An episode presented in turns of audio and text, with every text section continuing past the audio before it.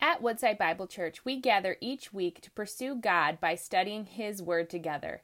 Today, we invite you to join us in our message series and dive deeper into what God's Word has for us today. Romans chapter 5, verse 1. Paul writes, Therefore, since we have been justified by faith, we have peace with God through our Lord Jesus Christ. Through him we have also obtained access by faith into this grace in which we stand, and we rejoice in hope of the glory of God. Not only that, but we rejoice in our sufferings, knowing that suffering produces endurance, and endurance produces character, and character produces hope. And hope does not put us to shame, because God's love has been poured into our hearts through the Holy Spirit who has been given to us. For while we were still weak, at the right time, Christ died for the ungodly. For one will scarcely die for a righteous person, though perhaps for a good person one would dare even to die. But God shows his love for us in that while we were still sinners, Christ died for us. Since therefore we have now been justified by his blood, much more shall we be saved by him from the wrath of God. For if while we were enemies we were reconciled to God by the death of his son, much more now that we are reconciled shall we be saved by his life. More than that, we also rejoice in God through our Lord Jesus Christ, through whom we have now received reconciliation the word of the Lord. So I've been waiting and wanting to preach on Romans for the last five years. Paul's letter to the Romans is explosive. You know, when this letter grabs a hold of a heart, big things happen. Christ is exalted, sin is shown for the whiny pimp it is. Unity among Christians from all cultural and ethnic backgrounds grows. The Christian church goes forth in power and purity, and your lives can rise to taste the height of divine love. So I have big prayers for you. May Romans grab hold of your heart so your heart may grab hold of your God and never let go. Imagine that you lived long ago in a war torn country and you are an orphan.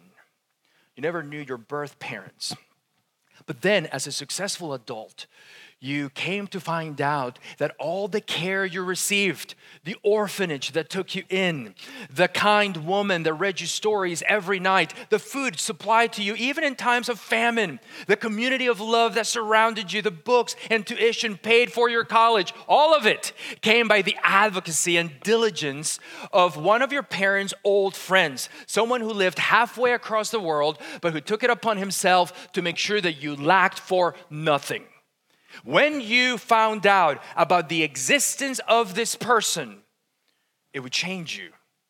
Especially, especially when you discovered a note from him that says, I was never able to meet you, but I prayed for you, thought of you, and worked for you every day. That's often how people feel when their heart grabs hold of God for the first time. Everything shifts. They see everything differently. They see their history differently. They see Him in their history. They see Him in their key moments of life, in their hard days. They see themselves as orphans without God as their Father, and they see the good that He has always been bringing to their lives. Romans unveils for us how God has been at work for our good long before we ever existed. You see, Romans helps us see God's love for us apart from the events of our lives, chiefly, and how He has been and acted in history, mainly in the life, death, and resurrection of His Son, Jesus Christ. Your story finds the deepest meaning and joy in the story of Jesus Christ, and Romans shows us how. Now, for our study, we're jumping into one of the juiciest parts of the book Romans 5 through 8. Other parts of Romans will have to be for another day. Now, the main burden of Romans 1 through 4, so the first section, was to show that the gospel concerns God's Son, promised in the scriptures, come in power to save everyone who believes in him, Jew or Gentile. Oh, yes, everyone must be saved, including the Jews, God's people, because of sin. Now, the amazing thing about the salvation that Jesus brings is that it comes to a person not by doing something, but by believing something, a message. And what is the message? Jesus Christ, by his blood, makes you a child of God. That is the message. And because there's nothing you can do to earn, to deserve that salvation, boasting is excluded. Now, that quick summary of the first section of Romans attempted just to bring out the glorious news that God welcomes us into his family as we hold fast to his son, Jesus Christ, regardless of who we are. So, sense of worth based on skin color, political affiliation, money in the bank, ethnic background, degrees on the wall, breaks up and breaks down the human race. Rivalries on the same grounds are also useless and actually show that we don't understand what it means to belong to God's family by faith in Jesus Christ. You see, the gospel makes the ground level for everyone man or woman, black or white, Jew, Gentile, rich, poor, it doesn't matter. And that actually brings us to one of the main things that we're going to see in Romans 5 as we open up today. We're going to see something astonishingly refreshing, but also deeply offensive. And that is that God only saves bad people. God only saves bad people. Another way of saying the same thing is this God can't save good people. He can't. Now, how, how is that statement both refreshing and offensive at the same time? Well, it has everything to do with how you see yourself, as we will see by the end. But what scripture teaches everywhere, and Paul has already made abundantly clear in this letter, is that everyone is a sinner. Everyone. Now, unfortunately for us, the way that in our culture the word sinner is used is only as a joke. Like, what? You ate the children's Halloween candy? Sinner. It's never like the man committed fraud because, as we all know, he is a sinner. It's never like that. But you see, part of what Paul has done in this letter so well is define for us what a sinner is. So I'm going to read you a section of how he defines it. This is in Romans 3. In verse 10, he says, None is righteous. No, not one. No one understands. No one seeks for God. All have turned aside. Together they have become worthless. No one does good, not even one. Their throat is an open grave. They use their tongues to deceive. Their feet are swift to shed blood. In their paths are ruin and misery, and the way of peace they have not known. There is no fear of God before their eyes. Let me ask you have you ever deceived instead of telling the truth? Have you ever caused conflict instead of seeking peace? Have you ever preferred your own way instead of seeking for God? I've never met a person, myself included, that could answer no to any of those questions. That's what a sinner is. You see, part of Paul's burden throughout this letter is to help us all see the depth of our identity as sinners because for us, so many of us, it's so superficial. Oh, even if we've been in the church for a long time, it can be so superficial. You know, people can say, Yeah, I'm a sinner, but what they really mean is, Yeah, I'm not perfect right? But that statement never made anything better. Try it on your spouse and see how it goes. Honey, I'm sorry I embarrassed you in front of all your friends tonight. You know I'm not perfect.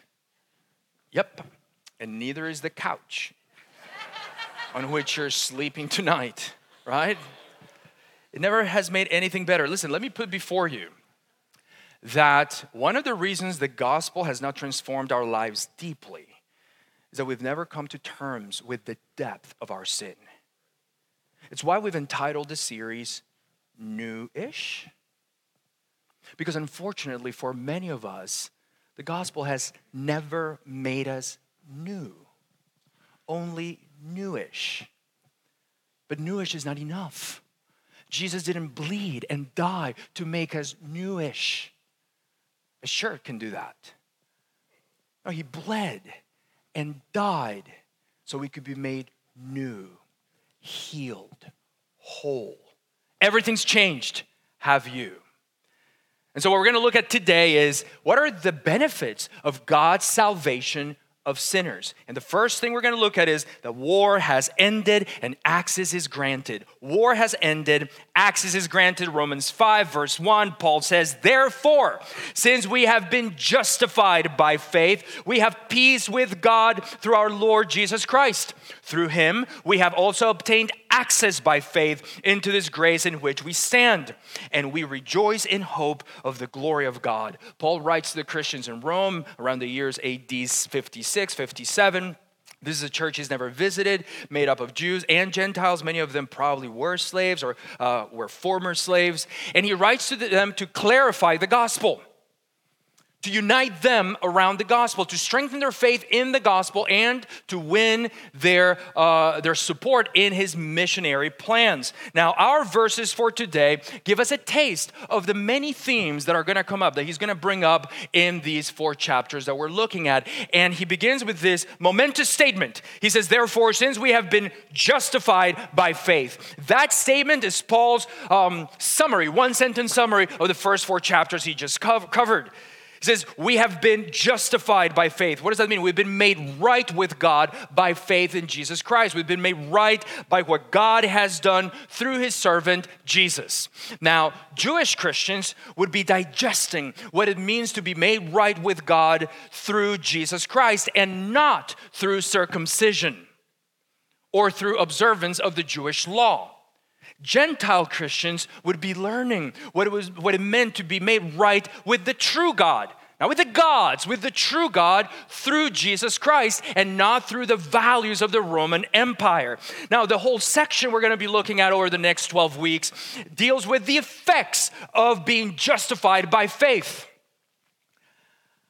And the first effect that Paul brings up is we have peace with God peace with God. Now, this peace has nothing to do, listen to me, this peace has nothing to do with how we feel. Right? Because that, that can be so often how we think about peace. That is not what the peace of God is about. Right? For us, peace is like something like, you know, until I have the test results, I'm gonna have no peace. That's not what this peace is about. This peace is objective, it's external to us. It's more akin to May 7th, 1945, when Germany in the West surrendered and American soldiers who had formerly been constantly in vigilance at their posts began to set down their arms, walk away from their posts, and make the long journey back home because World War II had ended. It's more like that. However, the soldiers might feel, it doesn't matter because now there was no more war. Amazing. Now, you see, in the first few chapters, Paul has painted a grim picture of war between God and humankind. He did this in the first three chapters. Prior to Christ's coming, God had a relationship with humanity, but it was a relationship of wrath. Let me read you some of um, a brief section of how Paul indicts the human race. This is in Romans 1, verse 28. He says, And since they, they meaning the Gentiles, but really it applies to all of us, since they did not see fit to acknowledge God, God gave them up to a debased mind to do what ought not to be done. They were filled with all manner of unrighteousness, evil, covetousness, malice. They are full of envy murder, strife, deceit, maliciousness. They are gossips, slanderers, haters of God, insolent, haughty, boastful, inventors of evil, disobedient to parents, foolish, faithless, heartless, ruthless. Though they know God's righteous decree, sorry, that those who practice such things deserve to die, they not only do them, but give approval to those who practice them. That's a grim picture indeed. But then in chapter 3, Paul brings in the mind blowing news that God has put forward his own son to receive the judgment that all such evil deeds in us deserve. So that now, for those who, who come to Christ by faith, because of his coming, they can now have peace with God. What does that peace sound like? What does that peace with God sound like? It sounds like this. As a Christian, you come to God and you say, Father, I know I've deeply offended you and rebelled against you. I know that I am foolish, faithless, heartless, ruthless. And God says, I love you. I receive you as my child. I see you as full of love, life, peace, truth, because that's who my son is, and you trust my son.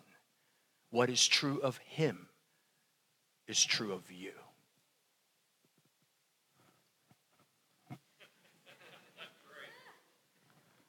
That's true of you, even if you watch pornography last night. Even if you're obsessed with a man or a woman. If you're a Christian. Even if you get an adrenaline rush from all the money you have or are gonna make or are dreaming of making. You see, our peace with God through Jesus Christ has nothing to do with what we're doing, how we feel. It's objective, it's external to us, achieved on the cross, delivered to us by faith. That's what peace with God in Christ is. And when you have peace with God through Jesus Christ, you can sleep at night. Then Paul goes on in verse 2 and he says, Through Jesus, we have also obtained access by faith into this grace in which we stand. Access. I wonder if we grasp how amazing that is. You know, we're all used to that phrase, access denied, in this online age of many memberships and passwords. Are you able to keep up with your passwords? Man, it's like I thought years ago when I first started entering into accounts, and it's like, oh, I'm gonna always use the same password, just the same one. Yeah, right. They keep changing the rules. It's like, oh man, I have so many, I can't keep track. But you know what? We're constantly online having to prove that we are who we say we are. We constantly have to enter our mother's maiden name or the name of our first girlfriend. I don't know. I don't wanna think about that. I'm a married man, I've been married 22 years. We're constantly having to prove that no, I am not a robot. You see, in cyberspace, we're not known personally, we're just digits. Do you have the right digits? Go ahead. You don't? Access denied. You see, Paul has already established that we are, that everyone is a sinner, that is someone who is dishonest, self seeking, conflict creating, who does not seek after God. But now he says that through Jesus Christ, yes, we have peace with God, but we also have access into this grace in which we now stand. Grace is God's favor and power at work for us on our behalf. Imagine a convict, someone who's convicted of a crime, and they cannot even get a decent lawyer to plead their case, waking up one day to find out that the President of the United States, with all the resources available to him, is at his disposal. Just picture this. This is what's true of every Christian. We have God, the creator of the universe, at our disposal. We have an audience with him. But it's not an audience for him to hear our rap sheet and sentencing. Uh uh-uh. uh. It's an audience for us to hear from him how loved we are how special, how protected, how the creator of the universe, one says in his home, in his family, for all eternity. You see, when you do not have Christ in your life, you will only experience God's displeasure and wrath. But in Christ Jesus, war has ended and we have access to God always. Next benefit. What's another benefit of God's salvation of sinners? Oh, I love this. Suffering has misfired and hope is alive. Mm. Verse 3. Not only that, But we rejoice in our sufferings, knowing that suffering produces endurance, and endurance produces character, and character produces hope. And hope does not put us to shame because God's love has been poured into our hearts through the Holy Spirit who has been given to us. Okay, so now Paul continues talking about the benefits that we have in this salvation that Jesus brings. And he says here in verse 3 that not only that, but we rejoice in our sufferings. Now, those two words, rejoice and suffering, suffering never go together unless you've been made new by Jesus Christ. You see, when Jesus went, listen to this, when Jesus went to the cross, he experienced physical and spiritual pain of proportions that none of us can even envision. But out of that pain came resurrection, a new humanity, a new world. And because he has done this to pain, he has vested suffering for all Christians with the same kind of life remaking power. This is so important. He has taken the venom out of suffering. It's not that we don't feel it, it's not that it's not true, it's just that it has a transformative power for those who are in Christ. Suffering has always been used by the devil to keep people in his thrall. Hebrews 2 tells us that through death, Jesus destroys the one who has the power of death, that is the devil, and deliver all those who, through fear of death, were, were subject to lifelong slavery. Listen, the, the, the worst thing for us in life is not death itself, it's the fear of death. Think of, I mean, death oftentimes comes quickly. You barely sometimes notice, and then you're done.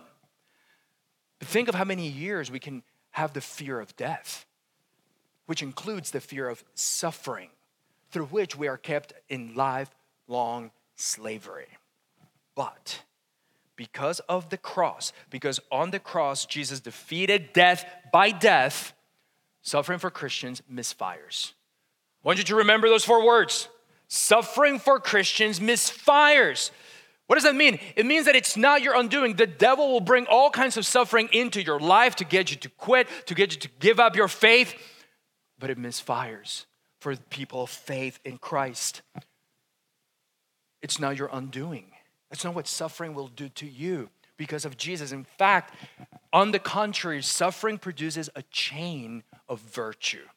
Did you see it? Verses 3 and 4, he says, We rejoice in our sufferings. Why? Knowing that suffering produces endurance, and endurance produces character, and character produces hope. There's the chain. Suffering endurance, character, hope. I've heard from people who've gone to prison, Christians who've gone to prison, whether either they became Christians in prison or they were already Christians when they went. But I've heard from them that prison was the best thing that could ever happen to them. Now, you and I, who think that prison would be the worst thing that could ever happen to us, hear that and go, what in the world? But what they've explained to me is that in prison, in that place of suffering, Christ grabbed hold of their heart and put them, placed them in his school of discipleship. And under his caring hand, in that place of suffering, they endured rather than give up. And they developed the character that they never had before that got them in trouble before. And all of that led to hope. Hope that they are new, that they're made new in Christ, that Christ is with them at all times and never leaves nor forsakes them, even while they're in prison. You see, listen, what's most true of you is not defined by your outward circumstances, but by your inner character and strength. Now, I'm to say something that's to make some of you not respect me. I like tea more than coffee. Do I have any, any tea lovers? Let me see tea lovers. All right, Mark, nice. Okay, good. Okay, great. Yes. You know, now you're like, tea, like, are you British or something? No, I'm from Colombia. It's like the land of coffee, okay? But it's a long story. But, but I want you to think of yourself as a tea bag, okay? Think of yourself as a tea bag. Because there's this um, biblical scholar, and here's what he says He says, Christians are like tea bags. You have to put them in hot water to see how strong they are. Listen, Christian, don't be afraid of suffering. Suffering is not your undoing, not in Christ. Suffering misfires. It actually will make you stronger. Suffering through endurance and character will lead you to hope. And hope does not put us to shame. That's what he says. Look at what he says here. Paul goes on in verse 5 and hope does not put us to shame because God's love has been poured into our hearts through the Holy Spirit who has been given to us. Okay, I this is one of my favorite verses in Paul. Paul is telling us here that the hope that we have in Christ during this life does not put us to shame, especially in the day of judgment.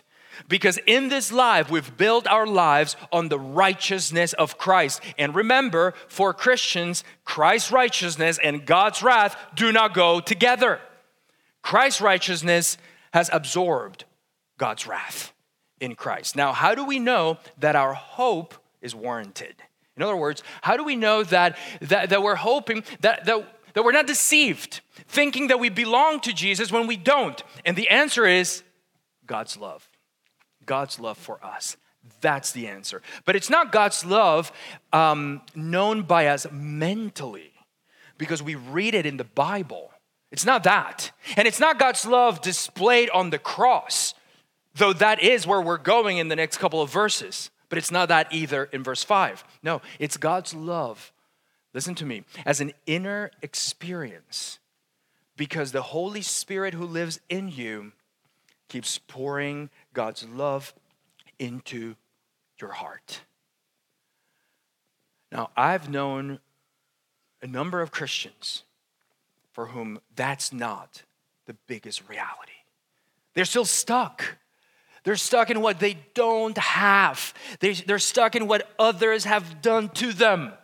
And the love of God, experientially, where they know it, is just not, not yet, their greatest reality about their lives. You know, when I hear the voice of my wife, I know that I'm hearing the voice of the person who is the most devoted to my well being in the world. There is no one like her. There is no one who loves me like she does. This is not intellectual knowledge only. No, my heart, my whole being is convinced of her love for me. That's how true Christians feel about God. Because when we place our faith in Christ, He sends His Holy Spirit to dwell within us. And His Holy Spirit keeps pouring God's love into our hearts so that we know ourselves. We're swelling up with our understanding that God loves us. And the result is that we love Him back. Is that how you feel about God. Because I've known many people in the church who've been around the church for a long time, but they would never talk. They would never talk about God with that kind of affection. They might talk about him like, like he's this power, this thing, but not this person whom they know personally, whom they love dearly because they know they're, they're just they're swimming in his love. And if that's not how you feel about God, maybe, maybe it's because you've never received the Spirit of God. And you've never received the Spirit of God because you've never truly given your life over to Christ. You see the chain? We place our faith in Christ, and He sends His Spirit to dwell within us, and that Holy Spirit pours the love of God into our hearts again and again. So, what's one of those benefits of God's salvation of us for us? Suffering has misfired and hope is alive. And then finally, what's another benefit of God's salvation of sinners? Jesus' death reconciled us and his life will get us home. Look at verse 6. For while we were still weak, at the right time, Christ died for the ungodly. For one will scarcely die for a righteous person, though perhaps for a good person one would dare even to die. But God shows his love for us in that while we were still sinners, Christ died for us. This passage just gets better and better. It just keeps growing and growing. Who did Christ die for? The weak, the ungodly, sinners. Paul here seems to be even in disbelief, and he comes up, he conjures up this scenario of a person being willing to die for another. And he says, For a righteous person, one would scarcely die. What does that mean? He's saying that, hey, you're not easily gonna go and give your life for someone else's life. Now, we may say, in theory, we may say, Oh, I'll die for you. But man, when push comes to shove, when it's time to actually do that, would we go through with it? But then Paul concedes and says, well, for a good person, maybe someone would die. In other words, you're not going to go to a convict, someone who's a true, horrible criminal, and say, I'll take your place. All of that sets Paul up for verse 8, which you need to highlight, circle, write down, memorize. You need to know this verse. Romans 5 8. But God shows his love for us in that while we were still sinners, Christ died for us. Come on, let's say that together. We have to. Ready? Go. But God shows his love for us in that while we were still sinners, Christ died for us. Yes, learn it. This verse was huge in the Reformation of the 16th century because the Catholic Church insisted, listen to this, that people were made right with God. They were justified before God through their good works. They still insist on this. But the reformers countered no, it was while we were still sinners that Christ died for us. God only saves bad people, it's the only kind of people that exist dishonest, self seeking, conflict creators who do not seek after God. See, so often people try to make themselves clean, clean up their act. I've heard it so many times. People saying, like, no, church is not for me. I am so messed up. It's precisely for you. I'd be like saying, no, the gym is not for me. I am so weak physically. It's like, that's why you go to the gym. It's us as weak, ungodly, sinners, enemies of God that we come because it's in that state of sinfulness that God shows his love for us in sending his son to die for us. When Paul says that for a righteous person, one, per, one might maybe die, he doesn't mean that there are some people who are righteous and good and others who are bad. He's already disallowed this in Romans 3. What he means is that from a human perspective, we see some people as good and some as bad. We do this all the time. From God's perspective, no one is good. Jesus said the same thing to the rich ruler, Mark 10. No one is good except God alone. That's coming from the mouth of Christ. You see, we judge by what we see but by what we are able to judge externally. God has access to our innermost thoughts and desires. He knows how dark and depraved we are. And so, if you think you're good, Christ has nothing to offer to you because he came to save sinners. But if you're able to see that you are weak, that you're ungodly, that you're a sinner, that you are God's enemy, then you're ready. You're ready to receive Christ's love. Because that's who he came to die for sinners like you and me. Now, in these last verses, we come to an understanding of something about salvation that we often blur. You see, for the Jews, which is the context that Jesus came into, salvation referred to God's action on earth on behalf of his people to right all wrongs, to bring evildoers to justice, and to put an end to violence and death. Salvation is shalom, God's peace, transforming all aspects of life. Salvation is God on his throne with no rivals. So that's their understanding. And what the earliest Christians, who were all Jewish, had to reckon with is that Jesus brought precisely that salvation, but he brought it in two phases.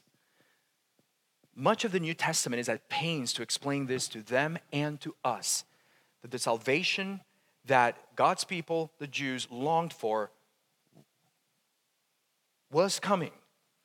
And the Messiah was bringing it, but he brought it in two phases. And so his resurrection after the cross was the proof that he truly was the Son of God and that he had the authority to bring in the new age and send the Holy Spirit to dwell among his people as he gathered them from every corner of the world. But the consummation of that salvation would not come until his return. And so in these verses, you hear Paul making a distinction between the now of our salvation and the future of our salvation. So do not lose this. Here's what he says in verse 9. See if you can hear it. Here's what Paul says Since therefore we have now been justified by his blood, much more shall we, that's future, shall we be saved by him from the wrath of God.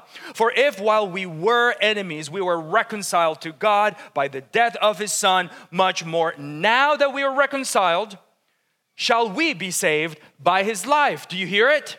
You see, what he's saying is, he's making this contrast between this age and the future age. And so, what he's saying is, in this age, the death of Jesus, the blood of Jesus, his death has justified us, has made us right before God.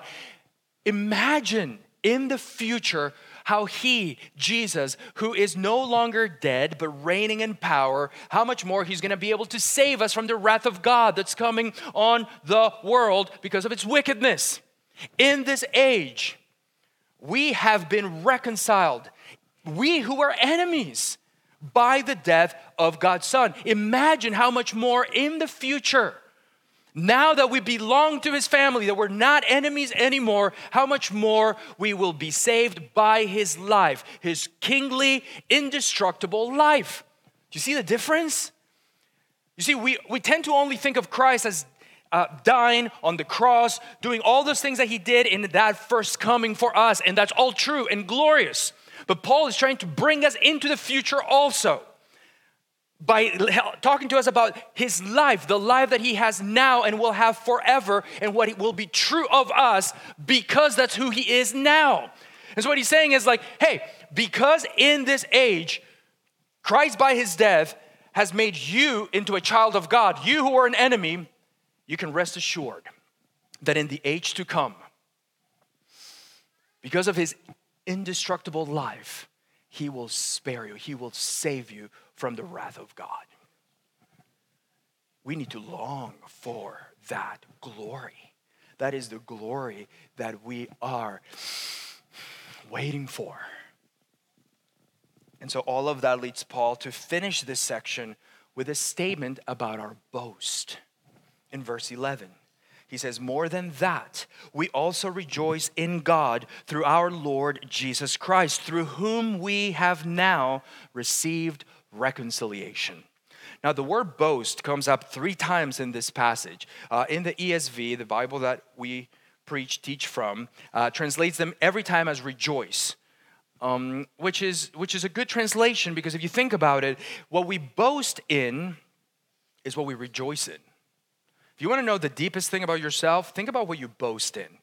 Whether you say it, sometimes it comes out and it sounds really ugly, right? But we hear it all the time, even in our own minds. Like just that thing that gives us this, hmm, this deep, deep satisfaction. Well, Paul is helping us see where our boast should be here. And so in chapters, uh, chapter 5, verses 2, 3, and 11, he brought it up. He says, We boast, we rejoice in hope of the glory of God. Verse 2. We boast, we rejoice in our sufferings. Verse 3 We boast, we rejoice in God through Jesus Christ. Let me ask you Has all your boasting in the things that this world values ceased? Your education, your career, your youthfulness, your strength, your beauty, your romantic relationship, your or your children's accomplishments, your affluence.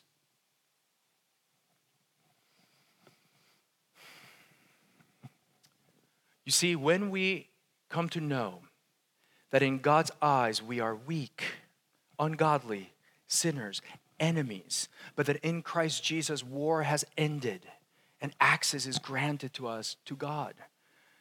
That suffering has misfired and hope is alive. That Jesus' death reconciled us to the Father and his life, his indestructible life, will lead us and get us home. When we realize all of these things, then the big idea for today will be refreshing to us. God only saves bad people. And we say, Yes, yes, that's me. I'm one of those. Sign me up. I can't save myself. I need to be saved. I am weak. I am ungodly. I am a sinner. I am God's enemy. Thank you. Thank you, Jesus, for coming at just the right time while I was still a sinner, an enemy of God, to die for me, to show me the love of God.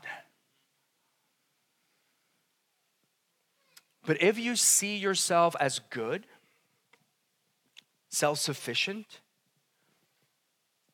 impressed by your own accomplishments, then that big idea will be offensive to you. God only saves bad people. Give me a break. I don't need this Jesus. I don't want this God. What's your choice? I invite you to throw yourselves upon the loving arms of Jesus. Let his righteousness cover you so that God's wrath set against this world in rebellion may never, ever touch you. Let's pray.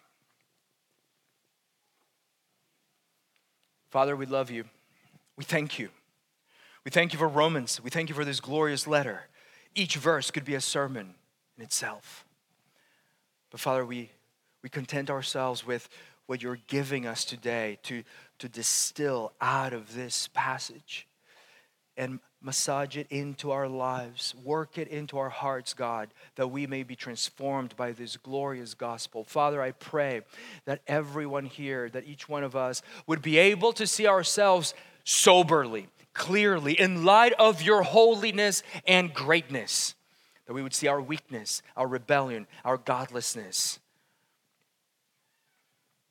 But Father, that we would also then turn to Christ for salvation and see his purity, his love, his truth, his peace, and run to him and say, Save me, save me.